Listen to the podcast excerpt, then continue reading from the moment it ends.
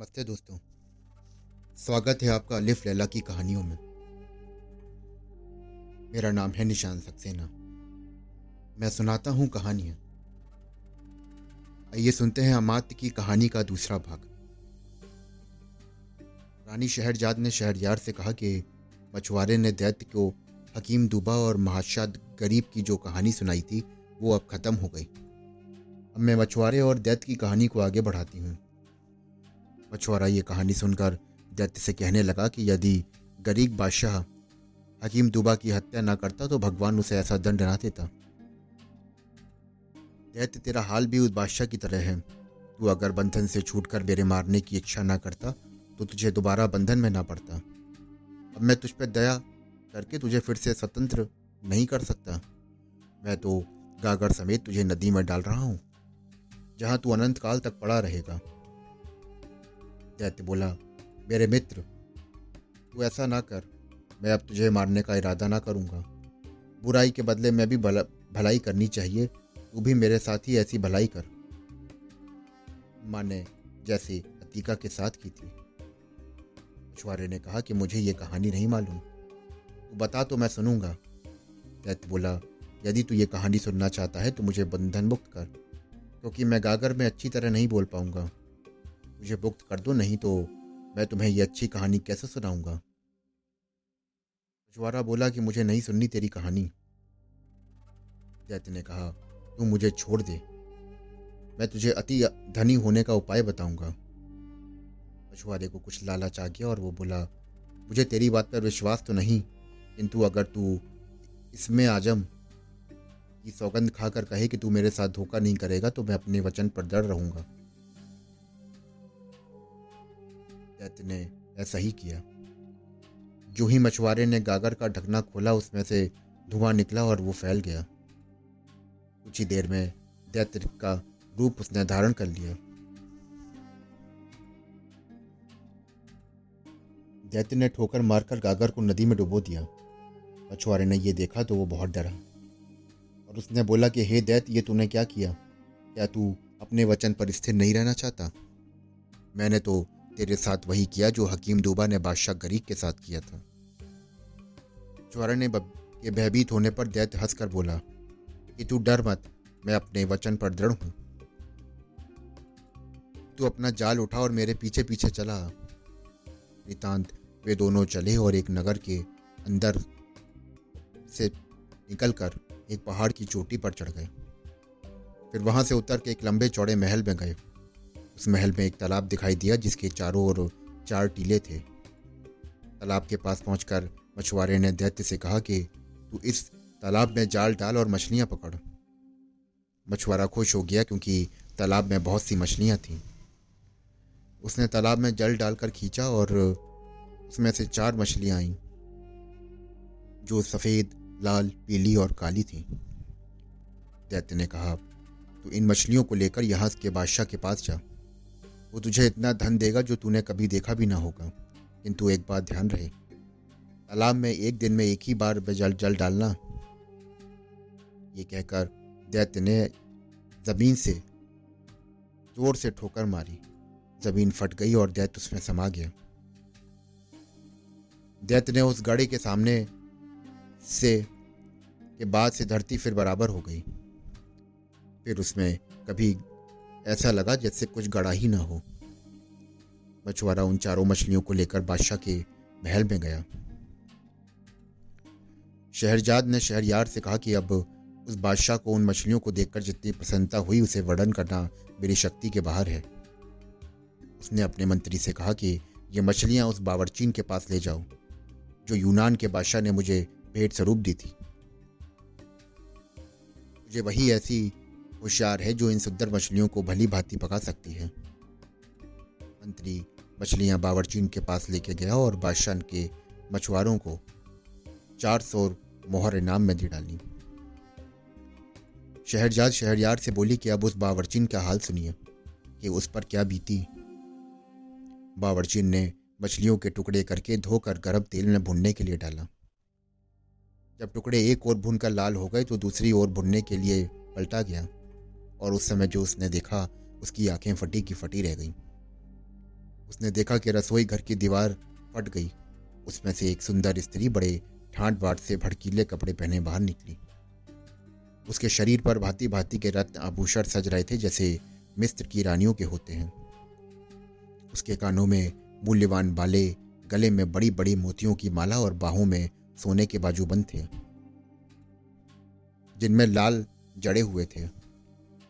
इनके अलावा वो बहुत से मूल्यवान गहने पहनी थी।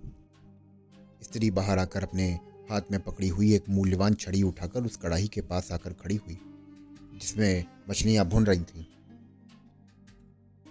उसने एक मछली पर छड़ी मारी और कहा कि, ओ मछली ओ मछली, क्या तू अपनी प्रतिज्ञा पर कायम है? मछली में कोई हरकत न हुई। स्त्री ने फिर छड़ी और अपना प्रश्न दोहराया। पर चारों मछलियाँ उठ खड़ी हुई और बोली, ये सच्ची बात है कि तुम हमें मानोगी तो हम तुम्हें मानेंगे। अगर तुम हमारा ऋण वापस करोगी तो हम तुम्हारा ऋण वापस करेंगे। ये सुनते ही उस स्त्री ने कढ़ाई को, जिसमें मछलियाँ भुन रही थीं, उसे ज़मीन पर उलट दिया और स्वयं दीवार में समा गई। दीवार पहले की तरह ही हो गई। बावर्ची इस कांड को देखकर दो सुदबुद खो बैठी। कुछ देर बाद उसे होश आया तो उसने देखा कि मछलियाँ चूल्हे के अंदर गिर कर कोयला हो चुकी हैं। वो अत्यंत दुखी होकर रोने लगी। उसने सोचा कि मैंने तो ये सारा व्यापार अपनी आँखों से देखा है। लेकिन इस पर बादशाह को कैसे विश्वास आएगा? वो इसी चिंता में बैठी थी कि मंत्री ने आकर पूछा कि मछलियाँ पक चुकी या नहीं। बावर्चिन ने मंत्री को सारा हाल क्या सुनाया?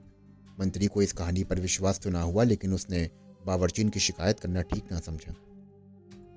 उसने मछलियों के खराब होने का कोई बहाना बादशाह से बना दिया और मछुआरे को बुलाकर कहा कि वैसी ही चार मछलियाँ और ले आओ। मछुआरे ने दैत्य से किया हुआ वादा तो उसे ना बताया, लेकिन कोई और मजबूरी बता दी कि आज मछलियाँ क्यों ना ला सकेगा। दूसरे दिन मछुआरा फिर तालाब पर गया और उसी प्रकार की चार रंगों वाली मछलियाँ उसके जाल में फंसी। मछलियाँ लेकर वो मंत्री के पास पहुँचा। मंत्री ने उसे कुछ इनाम दिया और बावरचीन के पास मछलियाँ लाकर कहा कि इन्हें मेरे सामने पकाओ। बावरचीन ने पहले दिन की तरह मछलियाँ काटी और दो, धोकर गर्म तेल में डाली। जब उसने वो कढ़ाई में पलटा तो दीवार फट गई और वो स्त्री हाथ में छड़ी लेकर दीवार के अंदर से निकली। छड़ी ने एक मछली को छूकर पहले दिन वाली बात पूछी। उन चारों मछलियों ने जुड़कर सर उठाए और पूछकर फिर वही बोला जो पहली बार बोला था। स्त्री ने फिर कढ़ाई उलट दी और स्वयं दीवार में समा गई और दीवार फिर से जुड़कर पहले जैसी हो गई। मंत्री ये सब देखकर स्तंभित था। अब उसने ये बात बादशाह को बता देना ही ठीक समझा। जब उसने बादशाह से ये कांड बताया तो उसे भी घोर आश्चर्य हुआ। उसने कहा कि मैं स्वयं अपनी आँखों से ये देखना चाहता हूँ। उसने फिर मछुआरे से कहा कि ऐसी ही चार मछलियाँ और ले आओ। मछुआरा बोला कि अब मैं तीन दिन से पहले मछलियाँ लाने में असमर्थ हूँ, क्योंकि सारा व्यापार अद्भुत था, इसलिए बादशाह ने मछुआरे पर कोई ज़्यादा ज़ोर न डाला। तीन दिन बाद फिर उसने वैसी ही मछलियाँ लाकर बादशाह को दी। बादशाह ने खुश होकर उसे चार सौ अशरफियाँ और दे दी। बादशाह ने मंत्री से कहा कि बावरचीन को हटा दो और तुम खुद मेरे सामने इन मछलियों को पकाओ। मंत्री ने बावर्ची खाना बंद करके मछलियाँ पकाना शुरू किया। जब एक और लाल होने पर मछली को पलटा गया तो दीवार फिर फट गई, किंतु इस बार उसमें से कोई सुंदर औरत ना निकली, बल्कि गुलामों जैसा कपड़ा पहने एक हरी भरी छड़ी लिए एक हबशी निकला। हबशी ने बड़े ही कठोर सर में पूछा, मछलियों मछलियों क्या तुम अपने वचन पर अभी भी स्थिर हो। मछलियाँ अपने सर को उठाकर बोली कि हाँ हम उसी बात पर स्थिर हैं। हबशी ने कढ़ाई उलट दी और स्वयं दीवार के छेद में घुस गया। दीवार पहले की तरह जुड़ गई।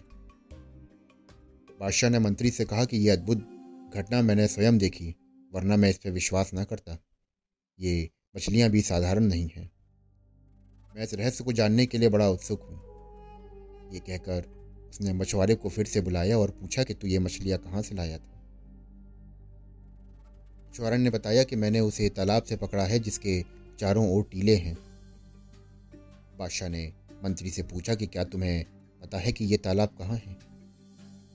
मंत्री ने कहा कि मैं साठ वर्ष से उस ओर शिकार खेलने जाता हूँ, लेकिन मैंने कभी ऐसा तालाब ना देखा है, ना सुना है। बादशाह ने मछुआरे से पूछा कि वो तालाब कितनी दूर है? और क्या तू मुझे वहाँ पे ले जा सकता है?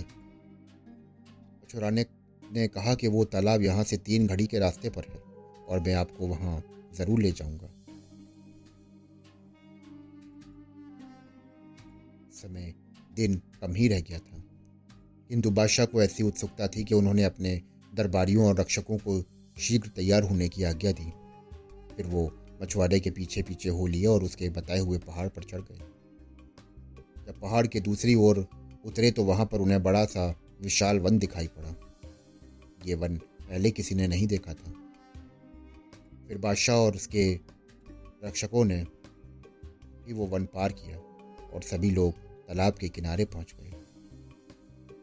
उस तालाब का पानी अत्यंत निर्मल था और जिन चार रंगों की मछलियाँ मछुआरे से मिलती थीं, वही अनगणित मछलियाँ उस तालाब में तैर रही थीं। बादशाह का आश्चर्य बढ़ा और उसने अपने दरबारियों और सरदारों से पूछा कि, तुम लोगों ने पहले भी इस तालाब को देखा है या नहीं? सबने निवेदन किया कि, हम लोगों ने आज तक ये तालाब देखा क्या, हमने सुना भी नहीं है. बादशाह ने कहा कि, जब तक मैं इस तालाब और इस रंगीन मछलियों के रहस्य को अच्छी तरह समझ नहीं पाऊँगा, मैं यहाँ से वापस नहीं जाऊँगा। तुम लोग भी यहीं डेरा लगा लो। तो दोस्तों अभी आप सुन रहे थे अमात की कहानी का दूसरा भाग। अगर आप इस कहानी का दूसरा, तीसरा भाग सुनना चाहते हैं और जानना चाहते हैं कि क्या रहस्य था उन नदी और उन मछलियों का तो जुड़े रहिए हमारे साथ। हमसे जुड़ने के लिए हमारे चैनल को फॉलो करिए। फिर मिलता हूँ तीसरे भाग के साथ। शुक्रिया।